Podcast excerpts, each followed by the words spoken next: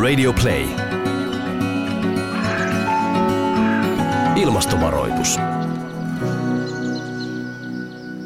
Tänään ilmastovaroituksessa käymme läpi kuulijakysymyksiä, joita on todella hienosti myös tänne, tänne tuota, tullut vastaamassa studiossa. Joudi Keronen, sijaisen toiminnanjohtaja Timo Tyrväinen myrskyvaroitus rystä. Samoin tietysti Jouni, joka on yksi myrskyvaroitus ryn perustajan jäsenistä. Paljon on tullut kysymyksiä, vähän ollaan jouduttu karsimaan ja, ja tuota, mm, selkeästi oli myös näkyvissä tässä, että, että liikenteestä tuli paljon kysymyksiä ja ne jätetään sitten omaan, omaan ohjelmansa, mutta ihan kaikkea ei jätetä pois – Ensimmäinen kysymys on, että miksi ilmastotalkoissa kukaan ei puhu lentoliikenteen vaikutuksista ja miksi sitä ei haluta sörkkiä. Jouni pääsee nyt aloittamaan vastaukset. Siis onhan nyt pikkusen ruvettu puhumaankin siitä, mutta yksi on varmaan se, että se on niin mukavaa ja tällä hetkellä halpaa, että mekin jos käydään Espanjassa kerran vuodessa, tyypillisesti käydään siellä lomalla, niin, niin tota serkkua moikkaamassa, niin kun taksilla menee ensin Porvoosta – lentokentälle ja maksaa 90 ja sitten pääsee lentämään 60 täältä alikanteen. Niin todella mukavaa, jos miettii toisaalta, että se hinta ei kyllä, minusta se on niin kuin liian halpa. Että se, mitä, minkälaisen ratkaisun lentoliikenteen suhteen pitäisi päästä, on se, että ne hinnat nousi sellaiselle tasolle, että lentäminen voitaisiin tehdä puhtaasti. Ja se ei tarkoita mitään kymmenkertaistuksia, saattaa olla kaksin- tai kolminkertaisuus joksikuksi ajaksi – että lentoliikenne tällä hetkellä tuottaa suoria päästöjä 2 prosenttia. Se, että ne menee yläilmakehään suoraan, lisää sitä vaikutusta. Ja sitten jalostamobisneksessä, kun tehdään kerosiinia, lentopoltto, lentobensiiniä, niin tulee sivutuotteena muitakin. Ja niin kuin meilläkin jotkut jäsenet sanoivat, että ei niitä kukaan niitä sivutuotteita maan alle laita, että nekin pääsääntöisesti poltetaan. Että kyllä lentämisen vaikutus on merkittävä ja se on myöskin merkittävässä kasvussa ennen kaikkea tämän turistiliikenteen kautta. Mutta kuten sanottu, niin mun lääke tähän olisi se, että – saadaan sellainen kansainvälinen sopimus aikaiseksi, että lentämisen hinnat nousee, lentoyhtiöiden profitability, tuottavuus säilyy, säilyy sellaisena kuin se on nytkin, mutta sitten edellytyksenä on se, että se lentäminen tapahtuu puhtailla polttoaineilla ja aurinko- ja tuulisähkö halvetessa, niin jopa synteettisiä hiilineutraalia polttoaineita on kyllä tehtävissä ihan riittävässä isossa mittakaavassa, jos tämmöisiä sopimuksia saadaan aikaa. Oletko sä, Timo, valmis vähentämään lentämistä tai oletko vähentänyt lentämistä? No sanoisin näin, että ihan työn kuvan muuttumisen seurauksena ne on tavallaan automaattisesti tota, olennaisesti vähentynyt viime vuosina. Lennän mielelläni, tai sanotaan, että en pidä erityisemmin lentokentillä lorvailusta. Mä vihaan sitä. Sen takia mä yleensä tulen niin kuin viime hetkellä – ja tota, mutta että mieluummin maksaisin enemmän lennoista kuin lopettaisin lentomisen, lentämisen. Ja mun mielestä se on ihan selvää, että jonkunlaisen sellaisen ratkaisuun, jossa, jossa tavallaan myös lentoliikenteen käyttäjä maksaa osansa tästä ilmaston käyttämisestä kaatopaikkana. Mennään seuraavaan kysymykseen. Uh ja se kuuluu, jos valtiot ryhtyvät mittaviin toimiin, niin onko olemassa riski, että me sotkemme teoillamme ekosysteemin? Jos Timo vastaa tähän ensimmäisenä. Sanoisin, että suurin riski on se, että valtiot lähtevät mittaviin toimiin liian hitaasti tai liian vähän, vähällä voimalla. Se on se suurin riski. Mutta heti seuraavaksi täytyy sanoa, että kyllä on ollut julkisuudessa – keskusteluja, aloitteita sellaisista poppakonsteista, joissa äh, tulee mieleen se tota, vanha sanonta, että lääke on pahempi kuin tauti, lääke tappaa potilaan.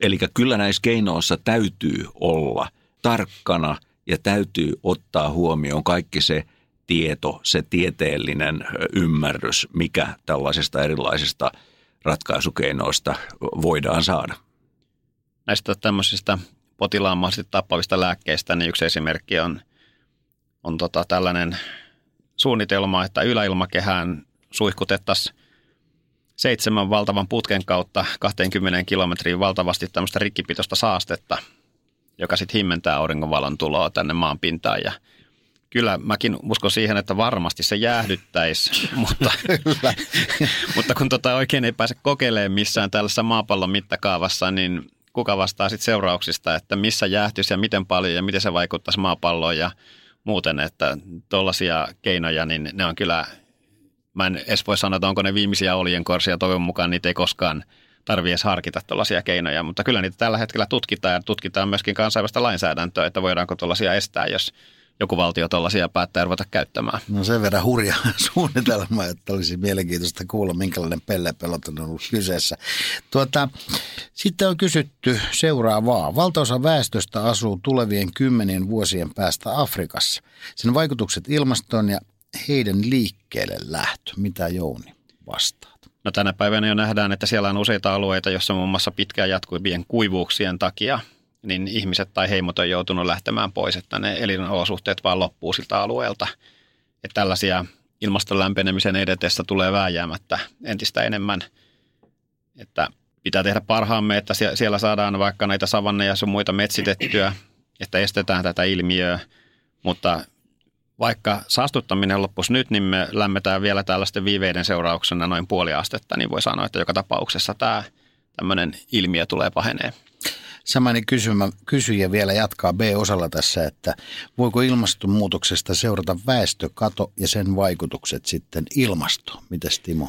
No tämä väestökato on tietysti käsitteenä vähän hankala, mutta se on selvää, että, tota, että juuri kun ruoantuotanto edellytykset katoaa joltakin isolta alueelta päivän tasajan ympäriltä, niin, niin kyllä sieltä väestö katoaa – ja luultavasti siinä, siinä sitten ensimmäiseksi tulee tämmöisiä nälänhätiä ja tota, voi olla tämmöisiä mass, massakuolemia sitten, jotka nyt voi olla tavallaan väestökatoja. Mutta että sen jälkeen se, se kun, kun ne kokemukset, kokemukset karttuu ja huomataan, että tämä onkin pysyvä olotila. Tämä ei ole mikään poikkeustilanne, että jos me selvitään tästä vuodesta, niin ensi vuonna asiat on paremmin. Jos joudutaan tilanteeseen, jossa huomataan, että ensi vuonna ne on vielä huonommin, niin, niin silloin lähdetään liikkeelle. Ja silloin jossakin mielessä tämä, tämä yksi reaktio tähän on se, että joiltain alueilta katoaa väestö, mutta se tulee jonnekin muualle. Ja se tarkoittaa, että nämä massaliikkeet myöskin kohti Eurooppaa, kohti Suomea, niin ne on niitä visioita, jotka – pitää ottaa huomioon, jotka pitää niiden ottaa huomioon vakavasti, jotka väittää, että ei kannata ryhtyä nyt näihin ilmastotoimiin, joita nyt maailman maiden enemmistö haluaisi. Se, mikä tässä on huomioitava myöskin verrattuna nykytilanteeseen, on se, että tämä on niin yksisuuntainen muutos. Että jos meillä on nyt vaikka Syyrian kriisi, jossa osittain myöskin ennätyskuivuus vaikutti sitä kriisin puhkeamista, kuusi vuotta kestänyt kuivuus, joka oli pahin tuhanteen vuoteen niin tota, tällä hetkellä ihmiset pakenee usein niin kuin naapurimaahan, niin kuin siinä tapauksessa Libanoniin tai Turkkiin, ja sitten odottaa, että tilanne rauhoittuu siellä kotimaassa, ja sinne voi palata, kun se tilanne on rauhoittunut. Sitten kun ilmastonmuutos iskee, niin A, sä et naapurimaahan voi oikein paeta, kun siellä on todennäköisesti samanlaiset olosuhteet.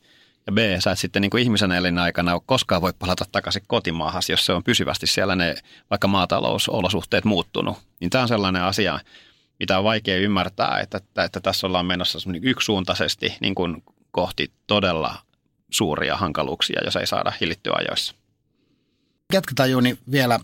Samainen kysyjä kysyy vielä, että ilmastonmuutoksen vaikutus ruoantuotantoon, vieraslajit, uudislajit, eliöstöjen evoluutio, onko ilmastonmuutos liian nopea vai sopeutuuko luonto? Toi on niin kuin äärettömän hyvä kysymys. Se on se, mitä mä henkilökohtaisesti eniten pelkään, että tässä luonnon monimuotoisuuspuolelta tulee tällaisia tosi ikäviä ylläreitä. Niin kuin nyt on paljon puhuttu pölyttäjistä tai linnuista tai ja tulee todella huolestuttavia juttuja. Joku tutkija oli tutkinut Puerto Ricossa niin kuin maassa eläviä hyönteisiä ja siitä oli uutinen tässä just pari kuukautta sitten, että 35 vuodessa maassa eläviä hyönteisten kato on 95 prosenttia – ja mikä vaikutus sillä on sitten muihin näihin eliölajikkeihin tai muihin. Tai niin kuin Suomessa punkit. Ne on tullut yhtäkkiä levinnyt koko maahan muutamassa vuodessa. Sitten tulee tämmöisiä mäntypistiäisiä, jotka tappaa vaikka mäntyjä massoittain. Pirteessä Kolumbiassa meni vuodessa 57 prosenttia männyistä, 16 miljoonaa hehtaaria mäntyjä. Että tämä on niin kuin tavallaan se, mitä mä itse pelkään eniten, että meille saattaa ihan oikeastaan koska tahansa tulla näiden luonnon prosessien kautta todella ikäviä ylläreitä. Ja, ja sitten kun tässä oli tässä niin. kysymyksessä oli tämä alkuosa ilmastonmuutoksen vaikutus ruoantuotantoon, mm. On tehty selvityksiä ja arvioita, että, että maailman väkirikkaimmilla alueilla jo kolmen asteen lämpötilan nousu, se painaisi siellä ruoantuotannon 25-30 prosenttia alas suuressa osassa Aasiaa, Pohjois-Afrikassa jopa miinus 50 prosenttia. Nämä on sellaisia muutoksia elinolosuhteissa, jotka väistämättömästi tulee sitten heijastumaan myös se siihen, missä ihmiset haluavat ja voivat elää. Tuli aika konkreettinen, mitä Jouni sanoi tuossa näistä punkeista, koska e, ihmiset, jos eivät välitä toisistaan, niin välittävät lemmikeistään. Ja lemmikit ovat tärkeässä roolissa sitten ja nämä punkit ja miten kaikki. Ja, ja näin huomaan itsekin omassa taloudessani olevani, olevani tässä keskustelussa. Ja tuommoista aika mielenkiintoista, että sehän on ilmastonmuutoksen yksi ilmentymä. Niin, että se mikä tässä on niin kuin erilaista kuin monissa aikaisemmissa maapallolla tapahtuneissa muutoksissa, että silloin kun aikaisemmin lämpötilat on noussut tai laskenut, niin usein ne muutokset on saattanut kestää 10 000 vuotta tai todella pitkän aikaa, niin silloin tavallaan se luontokin on sopeutunut. Nyt me niin kuin tehdään semmoinen muutos, jossa aikaisemmin on saattanut mennä 10 000 vuotta, niin tehdään sadassa vuodessa. Niin silloin jotkut eläin- tai kasvilajit, jotka kykenee siirtymään, siirtyy, mutta esimerkiksi välttämättä niiden viholliset ei pysty siirtymään. Niin silloin tavallaan nämä ekosysteemit menee sekaisin. Ja se on se, mikä, mikä tota, on semmoinen ihan niin kuin, sitä yritetään ymmärtää enemmän, mutta kun tätä asiaa seurannut nyt aktiivisemmin noin kymmenkunta vuotta, niin aina tuntuu tulevan semmoisia ylläreitä, että kappas vaan tuolla tapahtui tollainen ja tuolla tällainen ja nyt ollaan huolissaan sammakoista ja nyt ollaan lepakoista ja nyt pölyttäjistä ja muuta, että sieltä voi tulla kyllä niin kuin tosi ikäviä suurenkin mittakaavan ylläreitä. Ja tämä on taas tämäkin keskustelu, mitä me nyt käydään. Me liikutaan semmoisilla alueilla, jotka just kuvastaa sitä, kuinka me koko aika opitaan uusia asioita ilmastonmuutoksesta, jota ei aikaisemmin tajuttu niiden yhteyttä ilmastonmuutokseen. Ja nyt, nyt niitä yhteyksiä alkaa tulla enemmän esiin ja, ja sitä kautta se äh, vahvistaa sitä tulkintaa, että tämä ilmastonmuutos on sellainen, joka niin kuin totaalisesti vaikuttaa oikeastaan kaikkeen siihen, mikä on meidän ympärillämme ja itse asiassa myös jopa meihin, mikä on meissä itsessä sisällämme. Joo, ja tämä mun mielestä tämä yhteyksien löytäminen onkin aika, aika, aika tärkeääkin, jotta se sitten äh, realisoituu tavalliseen, tavalliseenkin elämään. Ähm, Jounille kysymys, miten maatalous, kummasta ilmasto tykkää maatalous Suomessa, Euroopassa vai kehitysmaassa? Sieltä rahdit Suomeen laivoille ja Suomessa on modernit työkoneet? No niin, siis tällä hetkellähän, niin kuin puhuttiin, niin kuivuus ja kuumuus heikentää niitä maatalouden olosuhteita etelässä, ainakin etelän kehitysmaissa ja oikeastaan Alppien eteläpuolisessa Euroopassakin. Että kyllä ne olosuhteet suhteessa siihen on sitten, tulee olemaan paremmat täällä. Mutta se, että miten ne äärevyys, äärevyysongelmat kehittyy, että tulvat ja myrskyt ja muut tällaiset, niin – siitäkin riippuu paljon. Meilläkin Suomessakin oli toissa kesänä, oli niin sateista ja että traktorit ei mennyt päästä pellolle ja viime vuonna taas oli niin kuivaa, että ei mennyt viljasadot niin kuin meni sen takia jäi reippaasti normaali alapuolelle, että keskimäärin hyvät. Jos ottaa viimeisen kahden kesän lämpötilat, niin ollaan niin kuin unelmakesässä, mutta kumpikin kesä oli niin kuin aika surkea niin, omalla tavallaan. Kyllä, kyllä, kyllä. Tota, mm, no tässä mennäänkin jo aika dramaattisiin asioihin. Seuraavassa, seuraava kysyjä on kysynyt, jos Timo vaikka tähän vastaa, jos lämpeneminen jatkuu, niin missä päin maapalloa selviää pisimpään hengissä? Eli ollaan jo ihan peruskysymysten no, äärellä. No, voi hyvin olla, että Suomi on yksi niitä paikkoja, Suomen kaltaiset maat tai alueet, on yksi niitä paikkoja, missä, missä, missä pisimpään eh, hengissä selviämisen edellytykset ovat olemassa. Mutta se on ihan turha sitten miettiä siitä, että tota, tai on turha kuvitella, että meitä on silloin täällä viisi miljoonaa nauttimassa tästä etuoikeudesta. Meitä voi olla kaksi ja puoli miljardia, meitä voi olla viisi miljardia. Ja mä sanoisin, että ei se silloin mikään unelma, unelma suomalaisesta tulevaisuudesta sekään ole. Mutta nyt me puhutaan nimenomaan siis siitä sellaisesta maailmasta, jossa ilmasto saa lämmetä sinne kohti kolmea neljää astetta, ei siitä maailmasta, johon me toivon mukaan itsemme johdatetaan, eli siinä puolentoista asteen maailmassa. Niin, että pelastuskeino tässä ei ole se, että muutetaan Suomeen ja Pohjoismaihin, jos tätä tässä kysyjä, kysyjä sitten haki.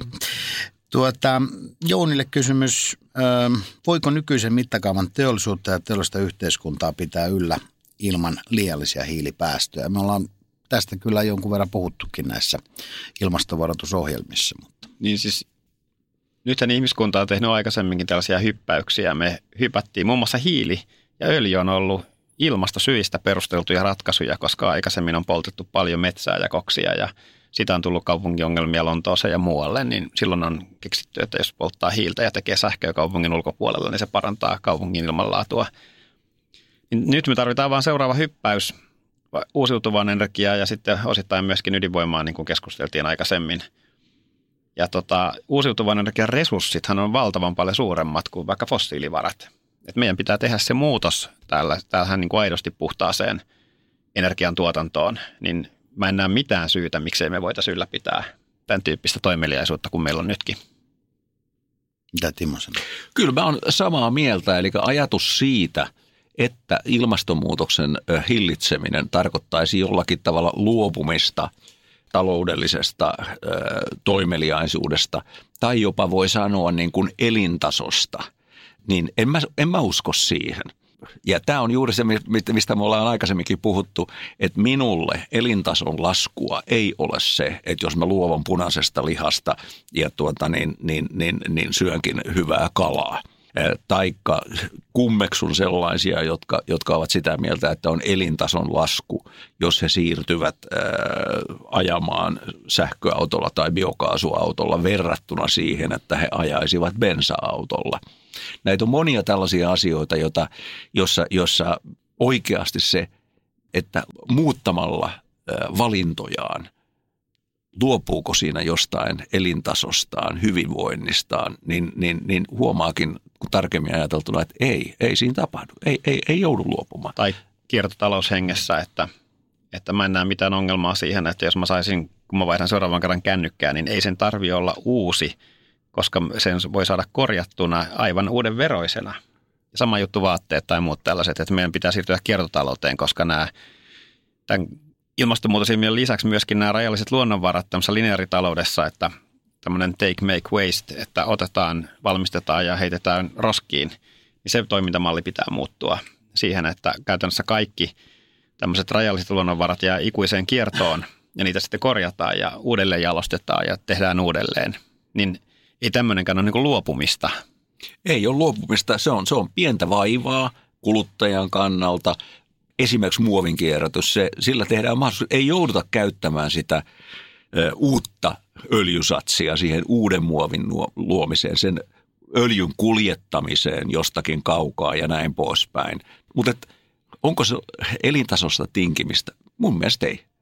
Ja me ollaan puhuttu myöskin aikaisemmin monta kertaa siitä näissä, että ihmiselle, joka kuitenkin aina kaipaa semmoista ajatusta, että minun – elämälläni on merkitystä, että, minulla, että minä vaikuttaisin joihinkin asioihin positiivisesti, niin se tuottaa jo kyllä mielihu- mielihyvää, että hoitaa sitä kierrätystä ja sitä kautta niin kuin vähentää tätä talouden ja kiilikuormaa. Sitten seuraava kysymys tuleekin Timolle pääst hyvin jatkamaan, kun pääst hyvään vauhtiin. tuota, kysymys on, että miten ilmastonmuutoksen torjuminen voidaan toteuttaa reilusti, eli kyykyttämättä kehittyviä talouksia maailmalla ja alimpia tuloluokkia Suomessa?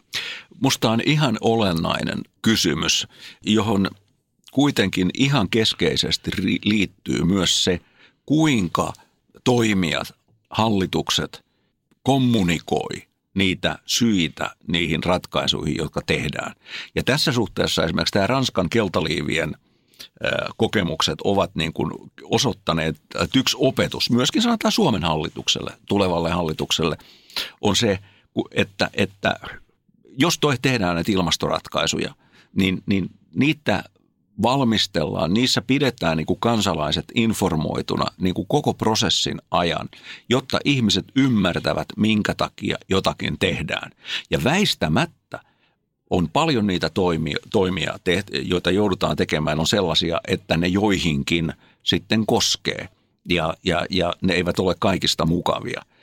Mutta sitten on tämä kysymys näistä tavallaan yhteiskunnan heikoimmista, niin tota, vähäosaisimmista, niin, niin ne, niihin täytyy sitten kohdistaa tota, jotakin erityistoimia, tukitoimia.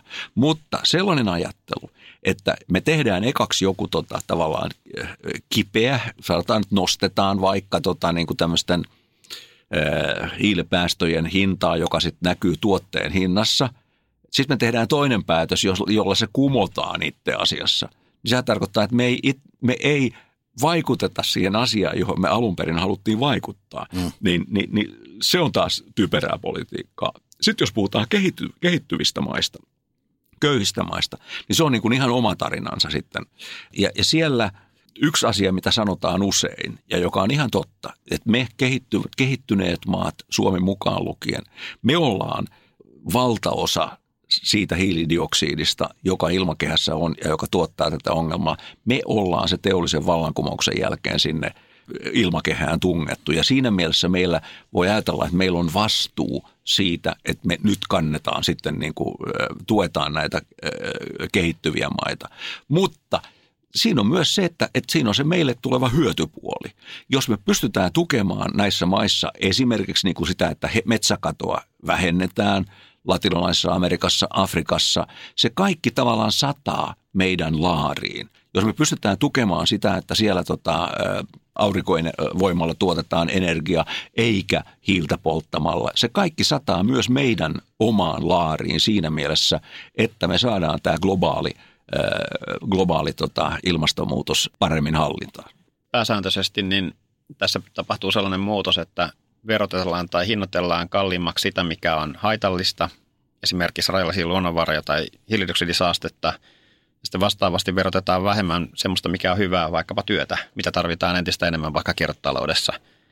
Esimerkiksi brittiläinen Kolumbia on tehnyt jo pitkään tämmöisen veroneutraalin mallin, että ne vähentää työn verotuksessa vastaavan määrän, mitä lisäävät polttoaineverotuksessa. Niin se on sillä jännä myöskin vähäosasten kannalta, jos miettii sitä vähävaraisten kannalta, että – se vero, mihin mä en pysty vaikuttamaan mitään, on se mun veroprosentti, mikä tulee valtiolta mun työverotuksesta. Sitten jos mä sitä saan alemmaksi ja vastaavasti saan sitten vähän enemmän veroa sinne polttoainepuolelle, niin se onkin sitten sellainen asia, mihin monet voi vaikuttaa. Mm. Hyödyntämällä enemmän julkisia liikenteen kyllä. keinoja tai muita, niin mä niin kuin valitsisin kyllä mieluummin sellaisia veroja, mihin itse voi omalla käyttäytymisellä vaikuttaa ja sitten ne rupeaa ohjaamaan oikeaan suuntaan tai Kaliforniassa, jossa kerätään kaikki päästökauppatulot yhteiseen rahastoon.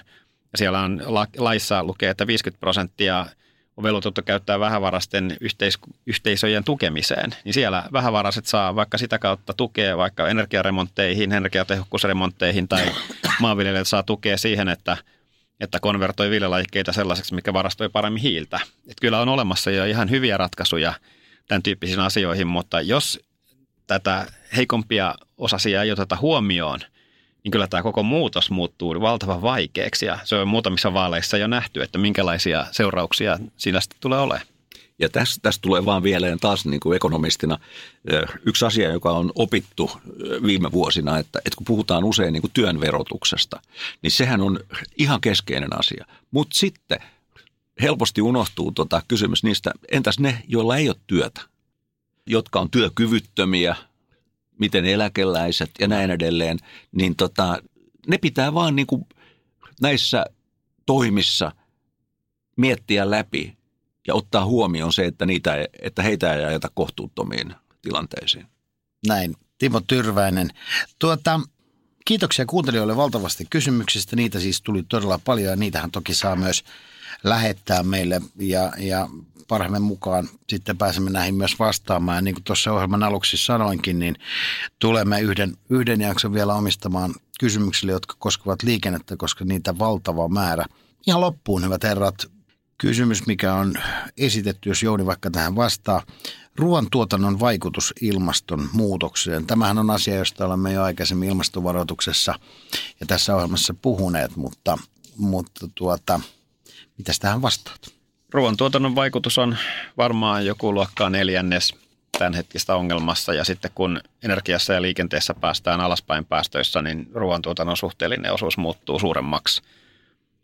Tämä on tämmöinen nyrkkisääntö, että punainen liha, tämmöinen niin kuin keinoviljelyllä syötetty, syötetty vaikka naudanliha tai pihvi on suuri päästöisintä keskimäärin. Sitten lammas, porsas, kana, kala, kasvisruoka, vegaaniruoka, siinä menee suurin piirtein se järjestys. Mutta sitten se, mikä tässä vielä puuttuu, on se maatalouden ja maankäyttösektorin hiilinielut, mikä voi muuttaa tätä tilannetta. Ja mä tiedän, olen lukenut, että muun muassa jossain naudan kasvatuksessa niin ne hiilijalanjälkierot saattaa olla viisinkertaiset. Että se, mitä toivotaan, niin ruoantuotannolla on ilman muuta suuri merkitys, mutta toivotaan myöskin parempaa ja ymmärrystä siihen, että mikä on se kunkin ruokalaji hiilijalanjälki, riippuen siitä, millä tavalla se on tuotettu. Että jos kansalaisille ei tämmöistä tietoa anneta, niin vaikea on tehdä niin kuin fiksuja valintoja. Karkealla tasolla pääsee eteenpäin, mutta tota, se on mitä kummatkin yhdistykset ajaa, sekä se että myrskyvaroitus, että saadaan kuluttajille parempi tieto ihan siellä kaupan kun ostostapahtumaa tekee, että mikä se hiilijalanjälki minkäkin erityyppisillä tota, tuotteilla on. Ja tästä tulikin yksi sana, hiilijalanjälki, joka liittyy tuotteisiin. Se on yksi sellainen asia, joka, jonka, joka meidän pitäisi saada paitsi tässä valtakunnassa myös niin kuin laajemmin tota, liikkeelle, että tuottajat liittäisivät näihin tota, tuotteihinsa tiedot hiilijalanjäljestä, jotta kuluttaja voi sitten katsoa, että mikä on se kaupassa katsoo hyllystä, kun katsoo, että minkäs mä noista otan, niin voi sitten vertailla. Vähän samaan tapaan, kun on, tulisi tiedot sokerisisällöstä ja, ja, ja, ja rasvasisällöstä ja kaikista tämmöistä, että ne tiedot olisi myöskin niin kuin mahdollisimman monista kuluttajille tärkeistä tuotteissa. Tämä oli ilmastovaroitus. Tällä kertaa minä olen Hermanni Seppälä ja ensi kerralla uusin aiheen sitten liikkeelle. Kiitoksia. Kiitos.